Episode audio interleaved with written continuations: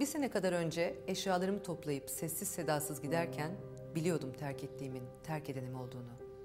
Gürültü çıkarmadığım, ağlamadığım, kapıları çarpmadığım, eşyaları kırmadığım için hissediyordum bu gidişin dönüşü olmadığını. Bazı gitmeler beceriksizce teşebbüs edilmiş intihar gibidir. Not bırakırsın, anlatırsın, ağlarsın. Geride kalanları acıtmaya çalışırsın. Hala bir umudun olduğunu gösterir bu haber veriş, kendini özetleyiş. İşte böyle ölemezsin.